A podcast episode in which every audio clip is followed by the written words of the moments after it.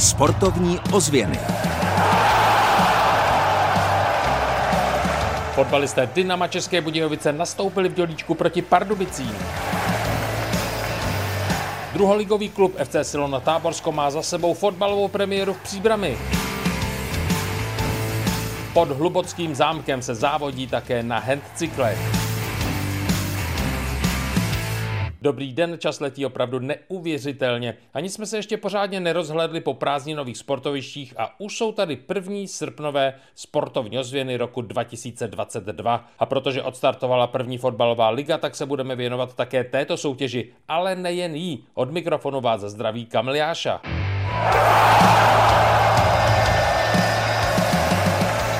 Sportovní ozvěny s Kamilem Jášou.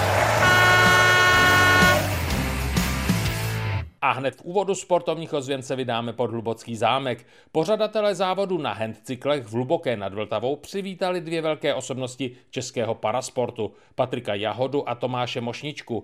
Oba se tak připojili k projektu Hluboká fandí parasportu. Oba podporují také další projekt aktivně s vozíkem a oba jsme si pozvali přímo na Hlubockém náměstí k mikrofonu.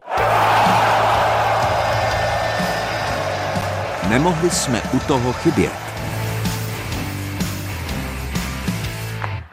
Patriku, proč cyklistika, proč tady na Hluboké? Máme tady úžasnou atmosféru, organizují to super lidi, my sem jezdíme hrozně rádi a teď konečně tady bude nějaký závod. Uvedl už přímo na startovní čáře v sedle handcyklu účastník paralympijských her v Tokiu Patrik Jahoda. Tomáš Mošnička je propagátorem mnoha sportů, věnuje se silovým, třeba bench pressu, ve kterém je dokonce mistrem světa. Cyklistika je pro něj sportem, který má moc rád. Na handbajku má celou řadu úspěchů, jezdí na silnici i v terénu a teď si do svých tratí, které zvládl, zvládl, zapíše také hlubokou nad Vltavou. Já si myslím, že to je úplně super destinace, super prostředí. Je škoda, že nedorazili některý, který slíbili, ale myslím si, že hodně přišli. No.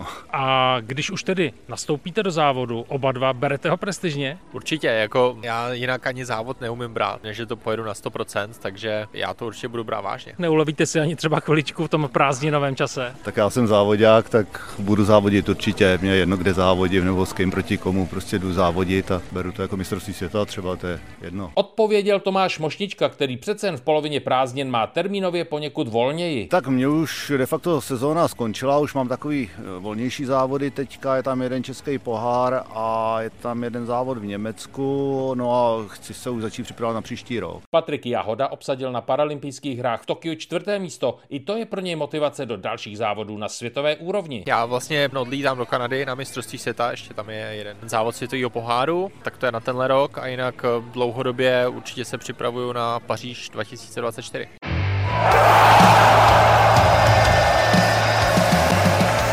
Sportovní ozvěny výsledkově. Fotbalisté Českobudějovického Dynama vstoupili vítězně do nového ligového ročníku. Trenér Josef Weber tak prožil výbornou premiéru. Výhru 2-0 zařídili góly Helebrant a Králik. Pardubice České Budějovice hrálo se v Praze 0-2. Pod příbrami za remízu 1-1 veze domů ve druhé nejvyšší soutěži Táborsko.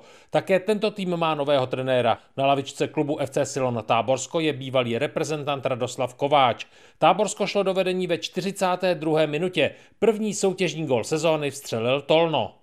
Petr Hinek obsadil na 17. mistrovství světa v ultralehkém létání na Hosíně čtvrté místo. Česká reprezentace získala celkem 9 medailí. Českobudějovický pilot po závodě konstatoval. Čtvrté místo rozhodně není špatné, protože tady létají dobře všichni. Tady už je to v podstatě o výběru těch nejlepších. To vlastně ještě do posledního kola bylo na druhém místě. Česká reprezentace celkově na Hosíně potvrdila, že na domácím letišti se jí daří. Na startu byli piloti z deseti zemí. Dorazili dokonce i reprezentanti z Velké Británie, kteří po změnách změnách v jejich národní federaci teprve staví nový tým.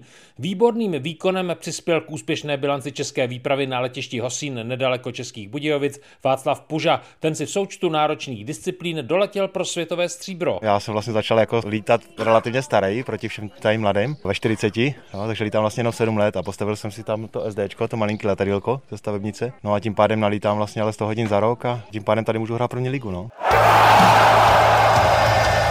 Tabulka. Tabulku dnes přinášíme z prostředí druhé fotbalové ligy. O výsledku Táborska jsme mluvili. Možná by stálo za to si připomenout, kolik bodů získali jeho Češi loni. Táborsko v ročníku 2021-2022 skončilo na docela lichotivém osmém místě. Tým nazbíral 40 bodů, skóre bylo těsně záporné 33-34. Právě o tomto víkendu začali psát táborští novou historii tohoto tradičního jihočeského fotbalového klubu.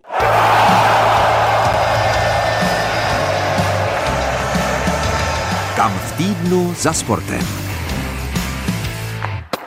Jasným šlágrem tohoto týdne bude nedělní zápas Českobudějovického Dynama s Pražskou Spartou, tak třeba se společně sejdeme právě na stadionu na Střeleckém ostrově.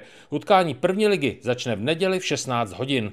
Klub FC Silon Táborsko nastoupí už v sobotu od 17 hodin ve druhé lize proti rezervě Slávie Praha. Příjemný celý týden vám od mikrofonu přeje Kamil Jáša.